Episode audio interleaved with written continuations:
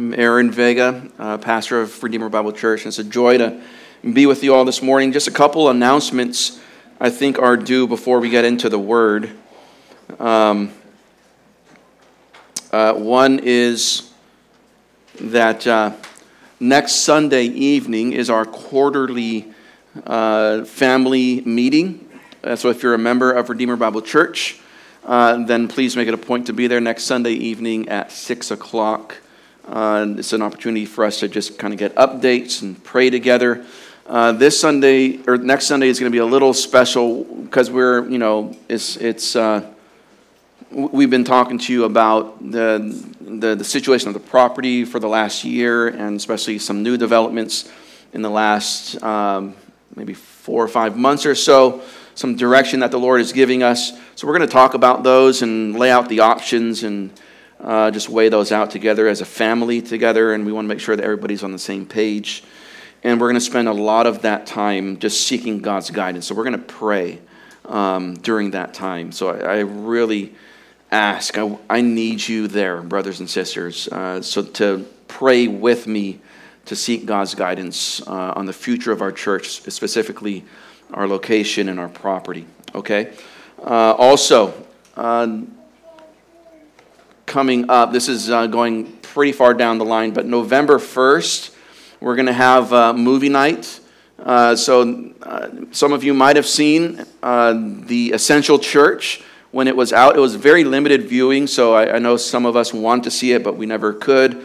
It was either too far, just the wrong time of day, or it was sold out because there was like 10 seats in the little theater that they would show them in. There was, it was just like so limited. And so we want to give you an opportunity to see it for free. We're going to show it here on November 1st. That's a Wednesday night. So instead of our community groups, we're going to meet here. Uh, that's the night after Halloween. Uh, we're going to be here and have some popcorn and treats since we have a movie night together. It's a really well made movie. Uh, it's a kind of a documentary, but it's, but it's really well done. It's not boring. It's not, it doesn't feel like a documentary. It's, and it's, you'll leave super encouraged uh, which is something that you don't get from your average movie nowadays. You actually leave super encouraged and, and uh, motivated to, uh, to exalt Christ in your life uh, through the church. All right. I think that's enough announcements for us this morning. Uh, oh, one, one more. Uh, well, just uh, the fact that we do have an overflow room. So if, if you have little ones or if you need space, uh, we have an overflow room just across the, the parking lot here. It's our Redeemer's Kids uh, room. You'll just follow the signs or ask the usher to point you in the right direction. Um, and, uh, you know, if, if we start to fill up, um, you know, just be sensitive to that. If you can, kind of try and squeeze in for uh, those that are uh, trickling in during our service. All right. Uh, turn with me in your Bibles, please, to Colossians chapter 2. Uh, after about a month away, uh, looking at um, global missions last month. Now we're back in Colossians.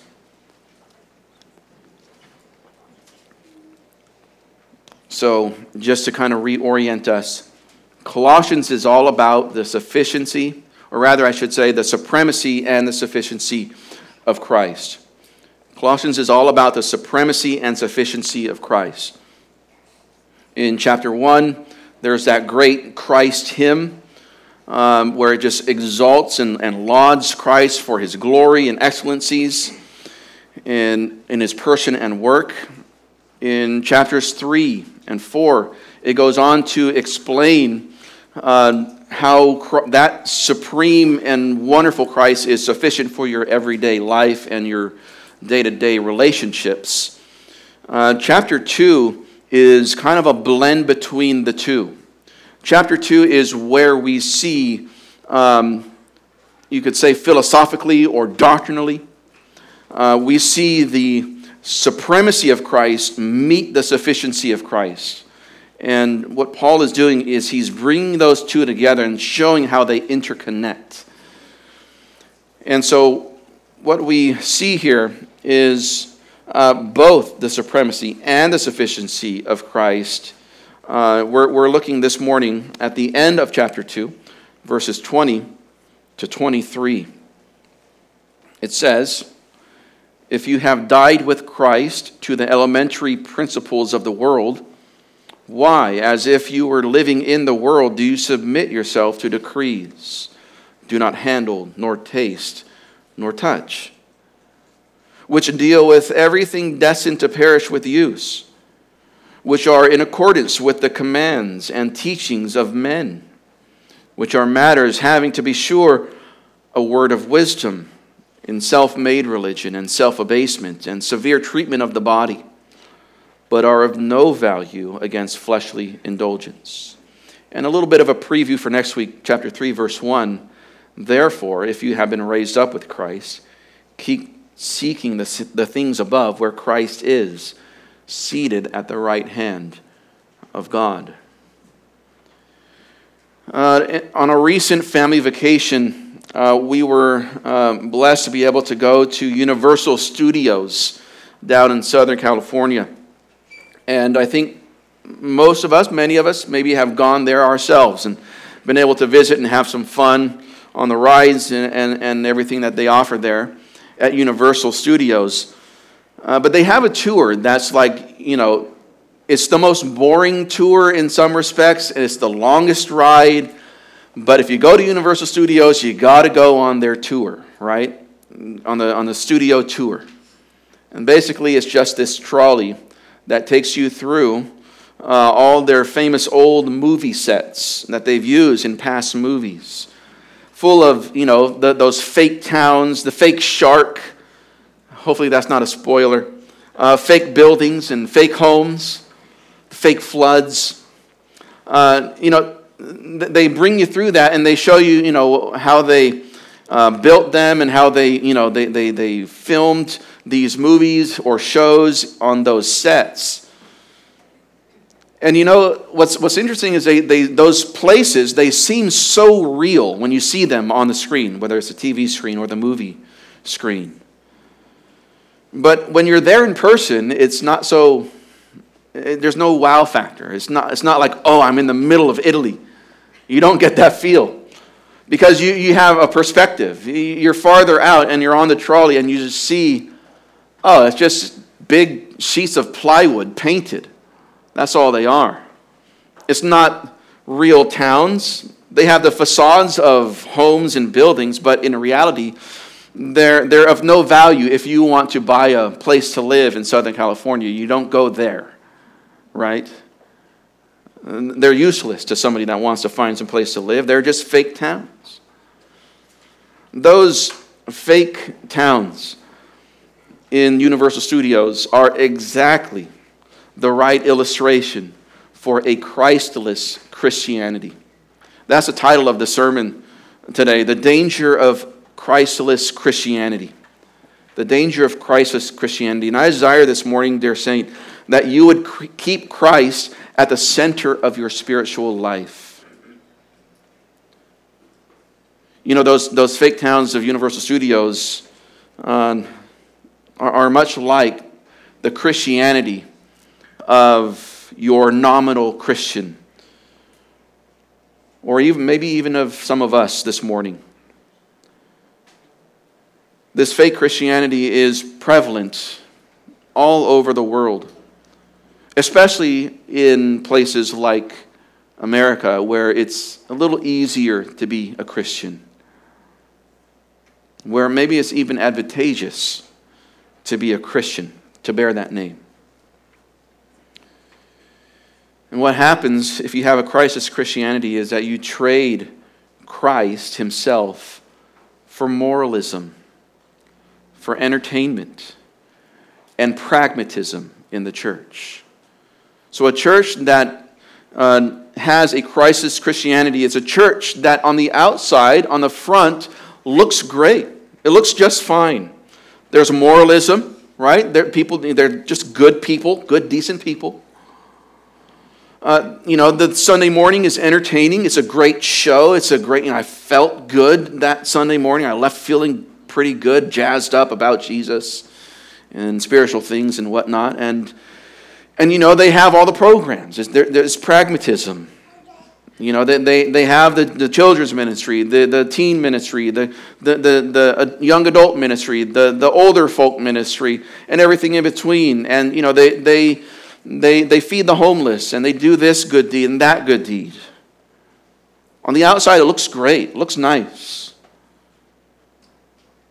But without Christ, dear church, without Christ as the essence and center of our religion, of what we do here, of your life, all you're left with is low morality and limited perspective and really a lifeless religion. Those are our three points this morning.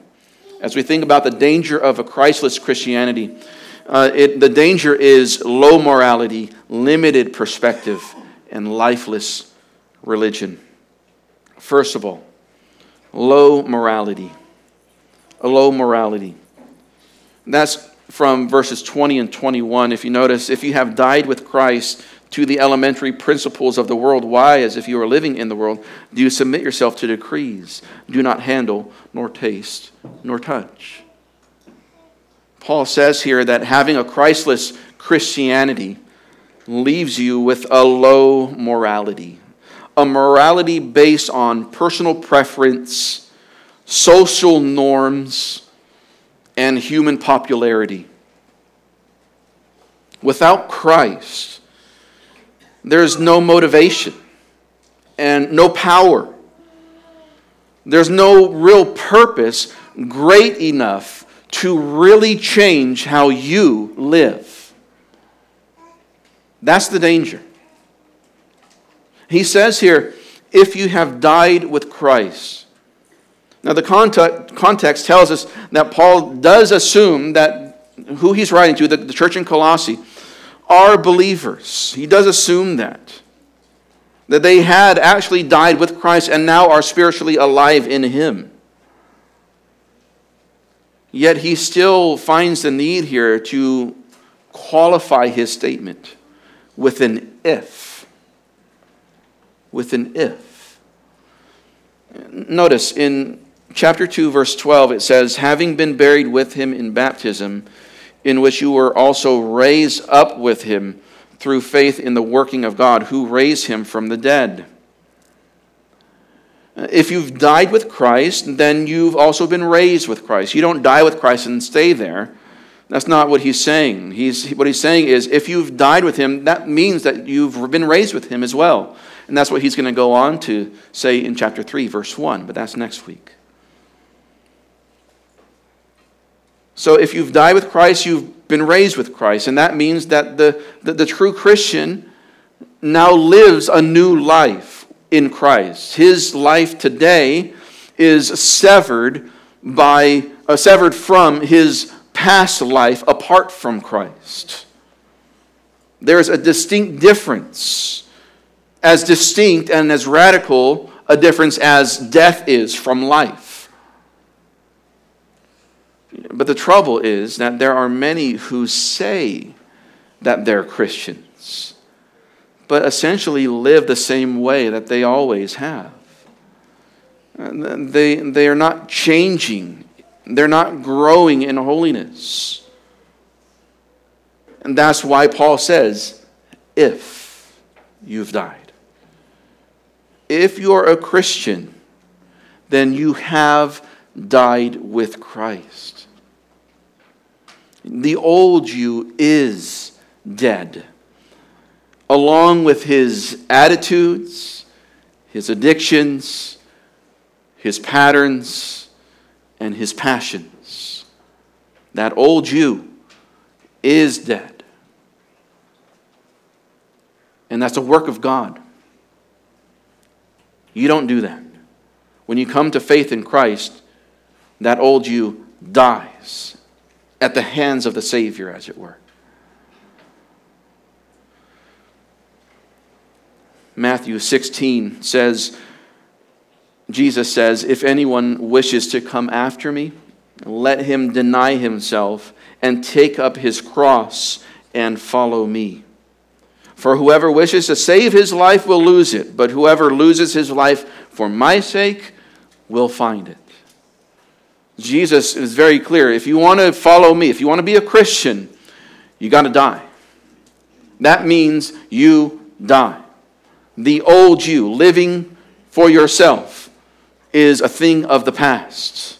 Not perfectly, but the direction of your life is not towards self, it is towards Christ. So I have to ask, and this is a good grid to, for us to pass through before we get into the rest of the passage. I have to ask you, dear friend, did you die with Christ? Have you died with Christ? I didn't ask if you prayed a prayer. I didn't ask if you raised your hand when the pastor told you to raise your hand. I didn't ask if you walked down an aisle. I didn't ask if you felt a feeling one day. That's not the test of true Christianity. Did you die?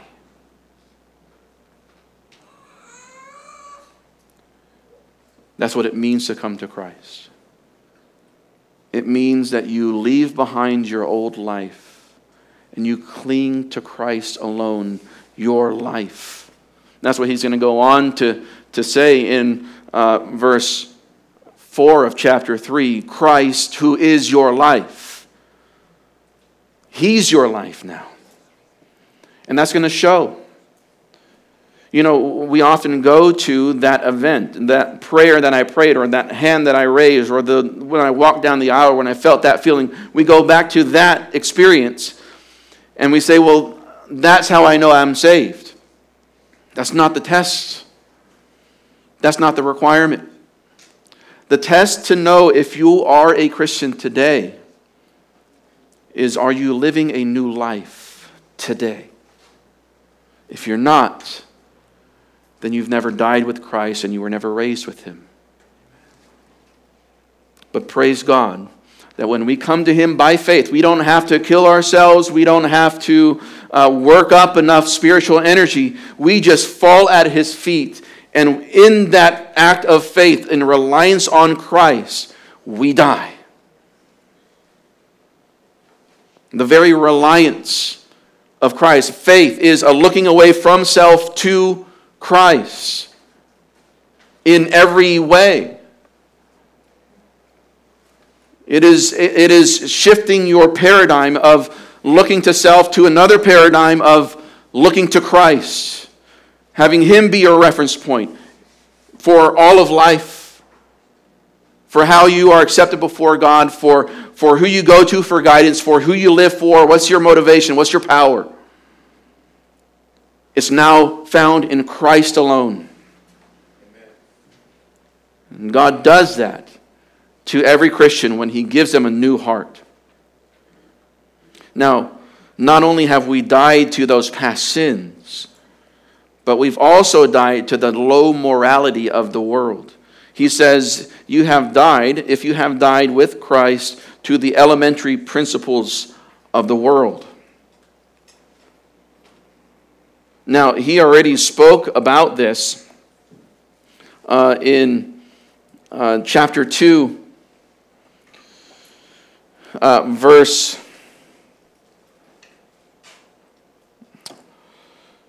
Verse 8, it says, See to it that no one takes you captive through philosophy and empty deception, according to the tradition of men. That sounds familiar in our text. According to the elementary principles of the world. That sounds familiar in our text as well and not according to Christ.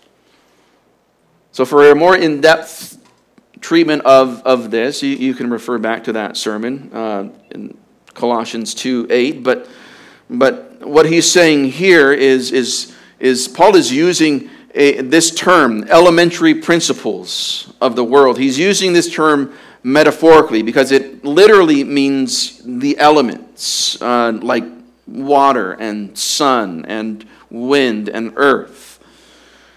That's what scientifically it means, but metaphorically, he's using this term to talk about the basic principles of life. Or, as I've said, it's like the ABCs of morality and ethics. It's the cheap morality of the world. And Paul says, You've died to that cheap morality. What, what, what does this look like? It's the cheap morality, the shallow uh, principles of this world, like uh, things, when people say things like this if I feel this way, then it must be true. Or, love is love. Or, be true to your authentic self. Or, if I call it a fetus, then I can abort it. It's shallow morality. It's simplistic thinking. It's a shallow thinking also that even creeps into the church where, where we say, well, if I pay the bills, then I'm a good husband. Or if I go to church and sing, then I'm a Christian. That's a Christless Christianity. That is low morality. It's elementary principles. And Paul says that the Christian has died to those. You haven't died to morality, just to the, just to the kind of morality that is based on human thought and man centered standards. And so he asks, why? If that's true, if you've died to that, why do you submit yourself to decrees?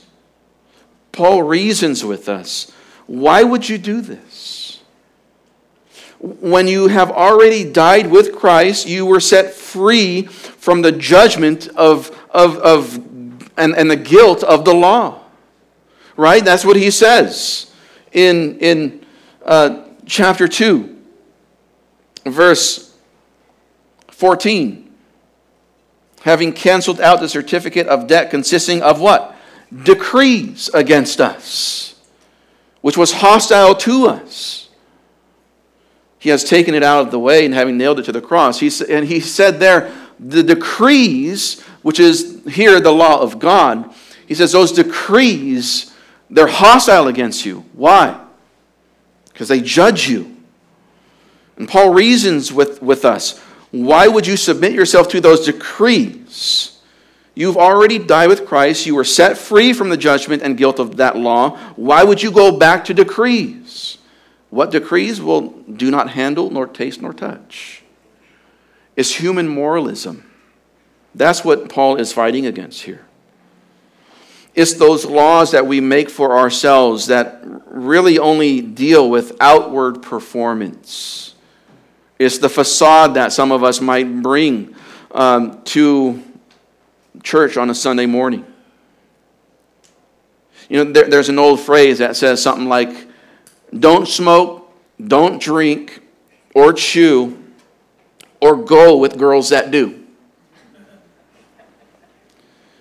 Submitting yourself to decrees in this passage, in this verse, is like saying, I'm a good Christian because I don't smoke, I don't drink, I don't chew, and I don't go with girls that do. To which I'd say, okay, fine, but you want to. But you want to. The only thing that's holding you back is, well, you know, I got to stay for the kids. Or that won't look very nice. Or that's just going to mess up my whole plan for my life. Just because you don't do those outward things doesn't mean that you're close to God.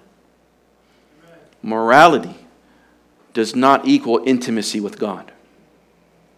It's an outflow of it but it's not the same thing.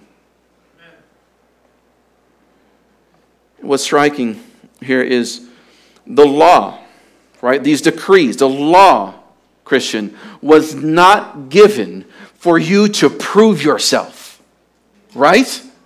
Think about it. God doesn't give you the law for you to prove yourself. Why did He give us a law? It was to prove that you can't fulfill the law that you are guilty. is to prove beyond a shadow of a doubt I am guilty, I'm a sinner, I'm a wretch, and I need to place my faith in Christ as the one who fulfilled the law in my place and as the one who received my guilt for breaking the law in my place.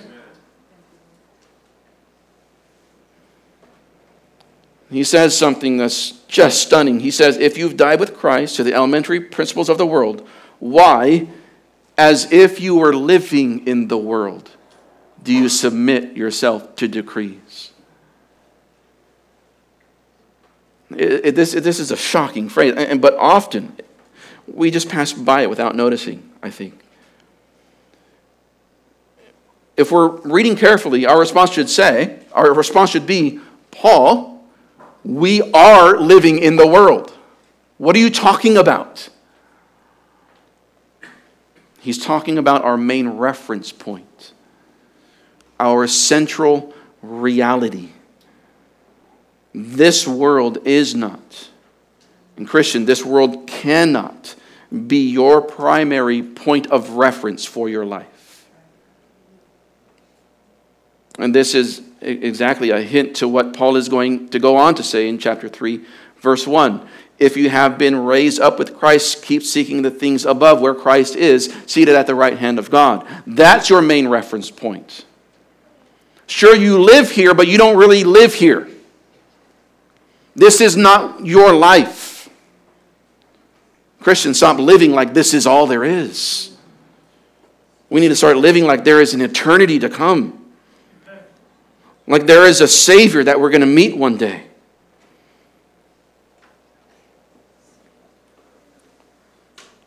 Without Christ, we are left with a low morality. But with Christ, with Christ, Christian, we have a transcendent morality.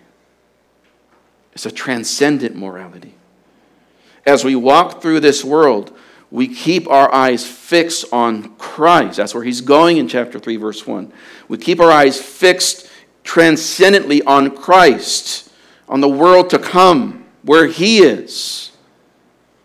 You know, when you go hiking, if you've ever done that, if you go hiking or you go on a walk, what do you do? How, how, how do you keep from tripping over a rock or spraining your ankle in a, in a divot in the road? Well, you watch where you're going, right? Christian. How do you keep from stumbling in this life? You watch where you're going. Where are you going, Christian? I'm going to heaven. I'm going to be with Christ. Watch where you're going. And that will keep you from stumbling in this life. Keep Christ at the center of your spiritual life. Now, without Christ, not only is your morality too low, but your perspective is too low. Verse 22 which deal with everything destined to perish with use, which are in accordance with the commands and teachings of men.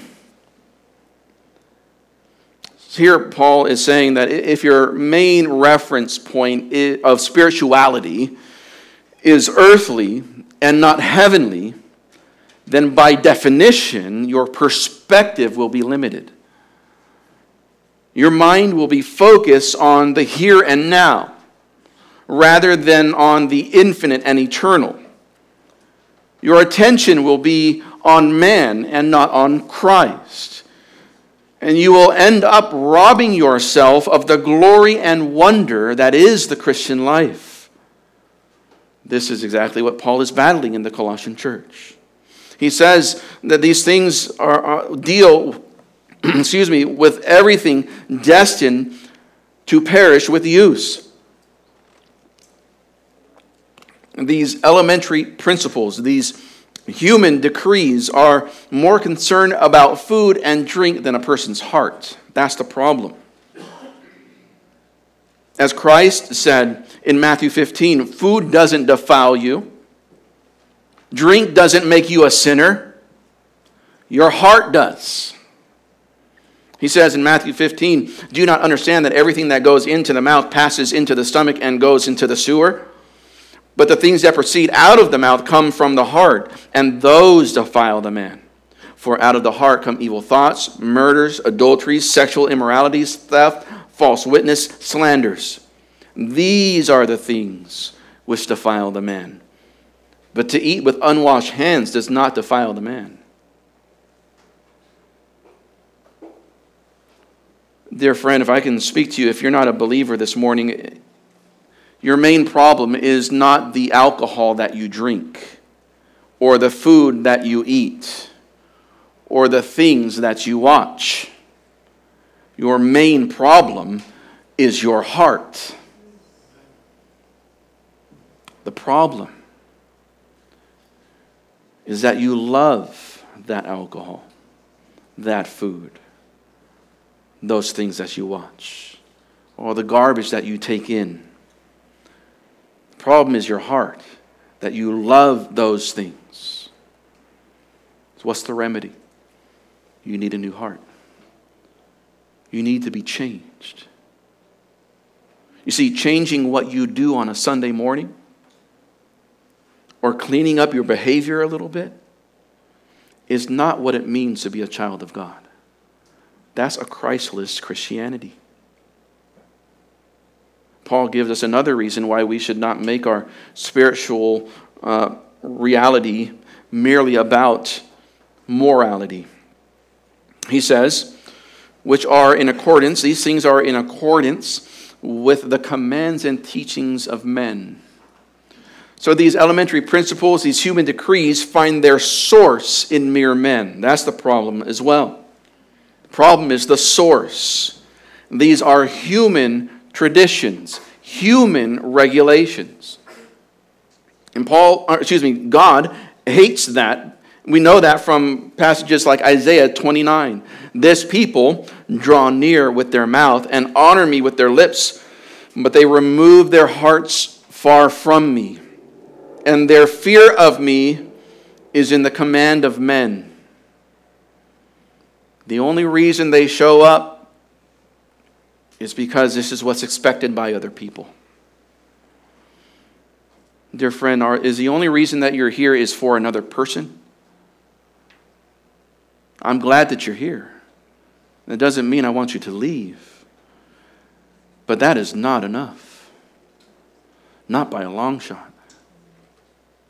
You see, if, if, the, if the source is limited and finite, just like all mankind is, then the product will be limited and finite.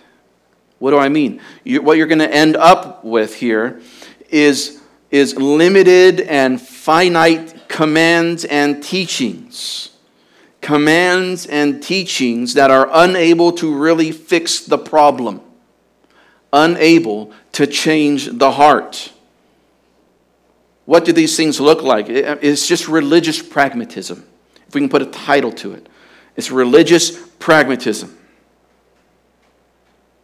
It's, it's, it's the mindset of, you know, we just need to fill the homeless person's stomach.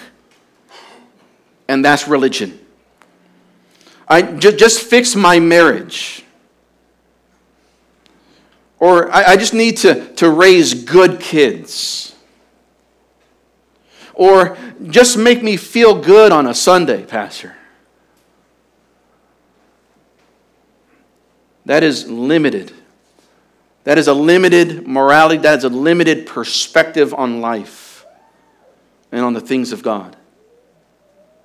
Without Christ, you are left with this, a limited perspective. But with Christ at the center, Christian, you gain an eternal perspective, not a limited perspective, but an eternal one. And the result is that your life is controlled by eternal realities. That's what he's going to get to in the next passage, verse 2, chapter 3, verse 2. Set your minds on the things above, not on the things that are on earth. If, you, if your reference point is this earth, it's unlimited perspective. Set your mind on the things above. That's an eternal perspective.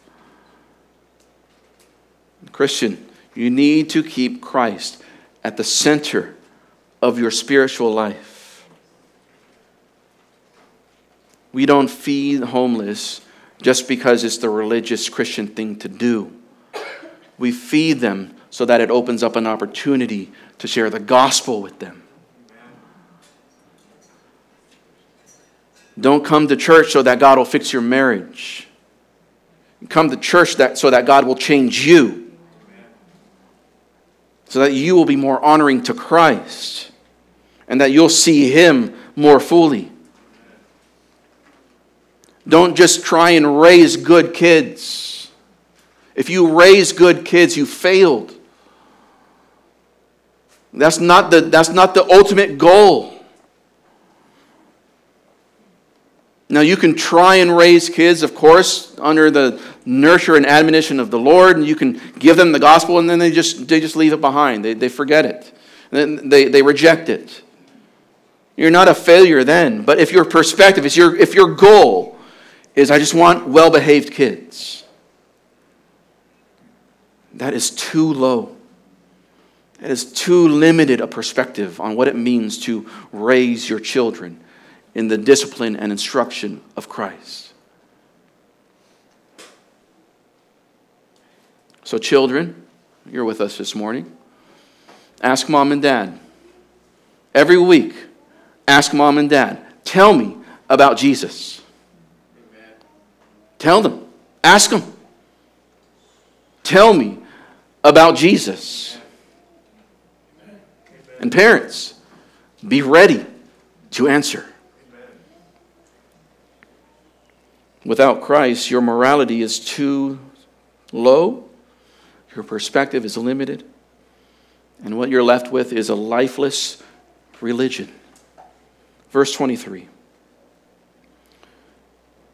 which are matters having, to be sure, a word of wisdom in self made religion and self abasement and severe treatment of the body, but are of no value against fleshly indulgence. Here, and by this point, I, I hope that you already can see how without Christ, all you're left with is just the facade, just the plywood and paint of Christianity, but no real home behind it. All you're left with is just religion. And at that point, what's the difference between us and Catholicism or Buddhism or, or uh, Islam or whatever else? What's the difference? Take your pick. If that's all it's about. Without Christ, all we have is an empty religion. It's lifeless. In, in, a word, without Christ, Christianity is worthless. But the deceptive thing is that on the outside, even a Christless Christianity seems nice, seems good. What Paul does here is he disarms that kind of thinking in this last verse. He says these are things which are matters having, to be sure, a word of wisdom. Your, your translation might be an appearance of wisdom. Paul admits here sure, moralism seems nice, and it seems even helpful to people. It has a word, has an appearance of wisdom. Eh, we've all seen those knockoff brands, right? Whether it was a meme online or at the dollar store, or the Dollar Tree. Instead of Nike, it's Nico. Instead of Supreme, it's, it's Surprise. Instead of Dove soap, it's Dave soap. Maybe not, but, but I'm sure we, we've all bought that cheap tool or that cheap item at the Dollar Tree. I know I have. And you buy it thinking, well, this is a bargain. I mean, you know, I'm not going to find a hammer for a dollar anywhere else. You take it home only to find out that it falls apart in the first use. Dear friends, that is Christless Christianity. He says it's, it's self made religion, is one way to talk about it. Self made religion. Literally, self willed religion. It's the thinking that, you know, all I need to do, I just need to man up. You just need to put on your work boots and just try harder. Now, it seems right on the surface. There's a word of wisdom there because following Christ is hard work. Absolutely. But this is your do it yourself religion. I just got to do it myself. There's no reference to Christ. You don't look to him for your example. You don't look to him as your purpose. You don't look to him as your motivation. You don't look to him as your power to get it done. It's just, I just got to buck up. That's self made religion. It's also self abasement, he says. Self abasement. It's just the word humility. And, and humility is right.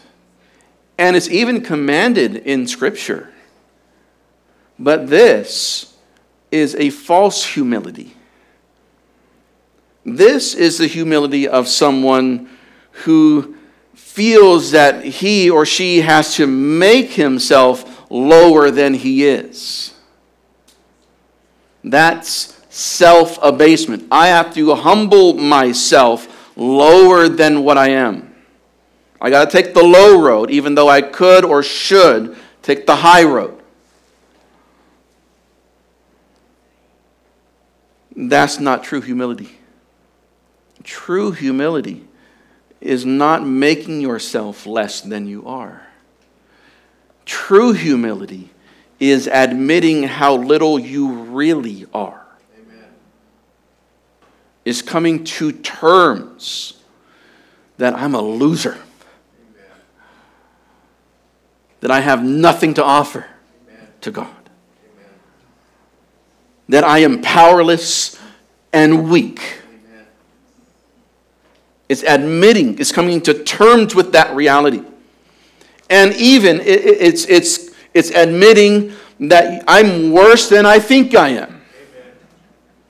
I'm a wretched, wicked, vile sinner, scum of the earth. And, and that's not the half of it. I'm worse than that. That is true humility.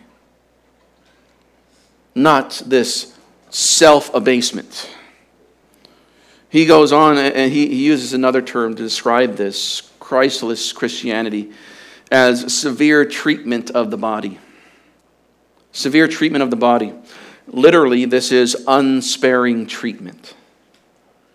It is to neglect yourself of not only sinful things, which should be done, but it's even to deny yourself of good things. You know, if someone struggles with their phone, whether it's pornography or endless scrolling or binge watching shows. Whatever the specifics are, if you struggle with your phone, you might think, you know, I just need to delete some apps, use some filters. Maybe I just need to, to, to you know, trade that in for a flip phone for a year.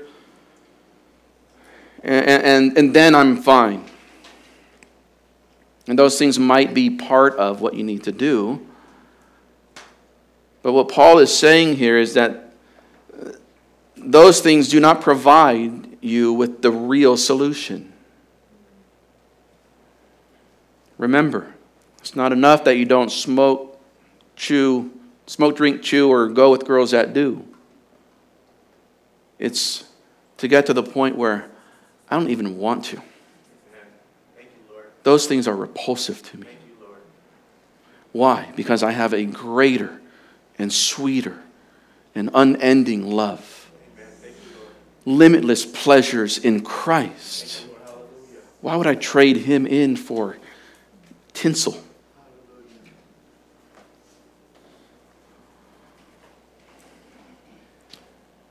He says, These are of no value against fleshly indulgence. All of these methodologies, self made religion, self abasement, severe treatment of the body. All of these human methodologies don't change the problem because they don't change the heart. They can't. Again, they, they appear helpful on the outside, but the reality is they are powerless against fleshly indulgence. It's interesting. Fleshly indulgence is essentially that insatiable desire of the flesh. Are we familiar with that?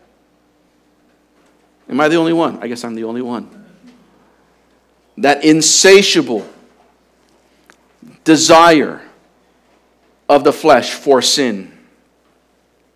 It is that part of you that no matter how much you give into sin, no matter how much money, no matter how much how many people or toys or relationships or fame that you get, it's it's what? It's never enough.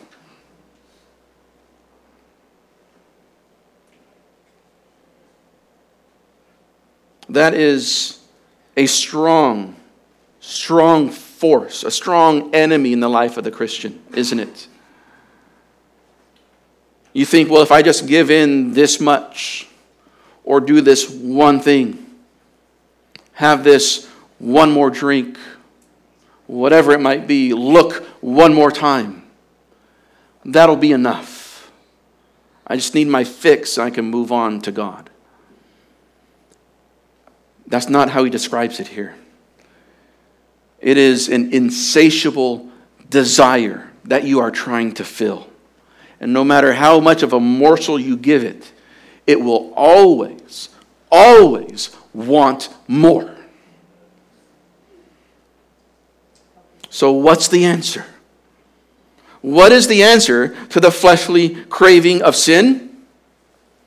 Is it to try harder? Is it to, to humble yourself? It is, is it to mistreat and beat your body into submission? If you do that, you're practicing a lifeless religion, a Christless Christianity. The only answer, the only solution is found in Christ. Without Christ, you are left with a religion that is full of rules and regulations, but is actually lifeless.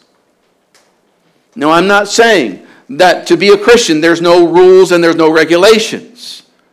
Look with me. If we go from our passage, uh, but are of no value of fleshly indulgence at the end of verse 23, and then you jump down to verse 8 or even 5. Therefore, consider the members of your earthly body.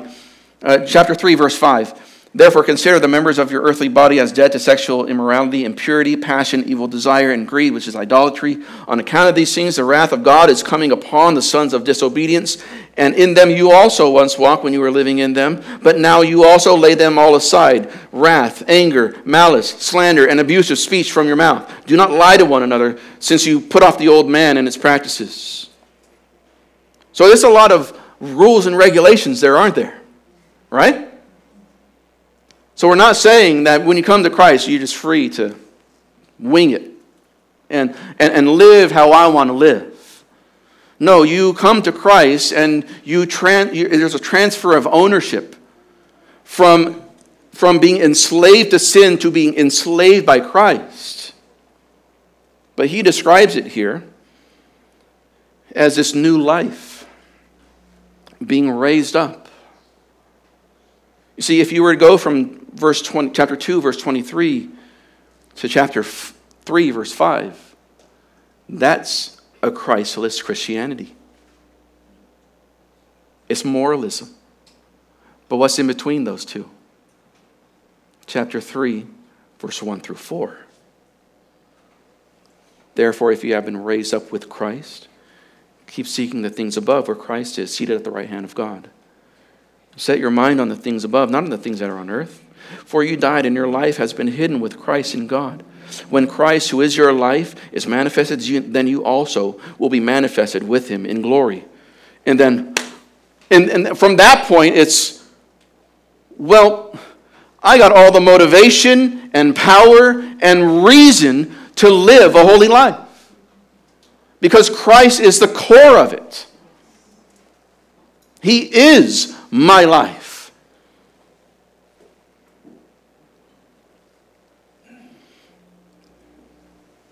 Without Christ, you are left with a religion that is, again, full of rules, regulations, but it's lifeless. But if you replace living for the indulgence of the flesh with finding your satisfaction in Christ, then, Christian, you have a vibrant and rich religion. So keep Christ at the center of your spiritual life. Church, far from those fake buildings uh, at Universal Studios that have the facade of homes and buildings but are really of no value to live in, we, dear church, have not been given a Christless Christianity. We don't have low morality, limited perspective, or lifeless religion. No, we have been given Christ Himself.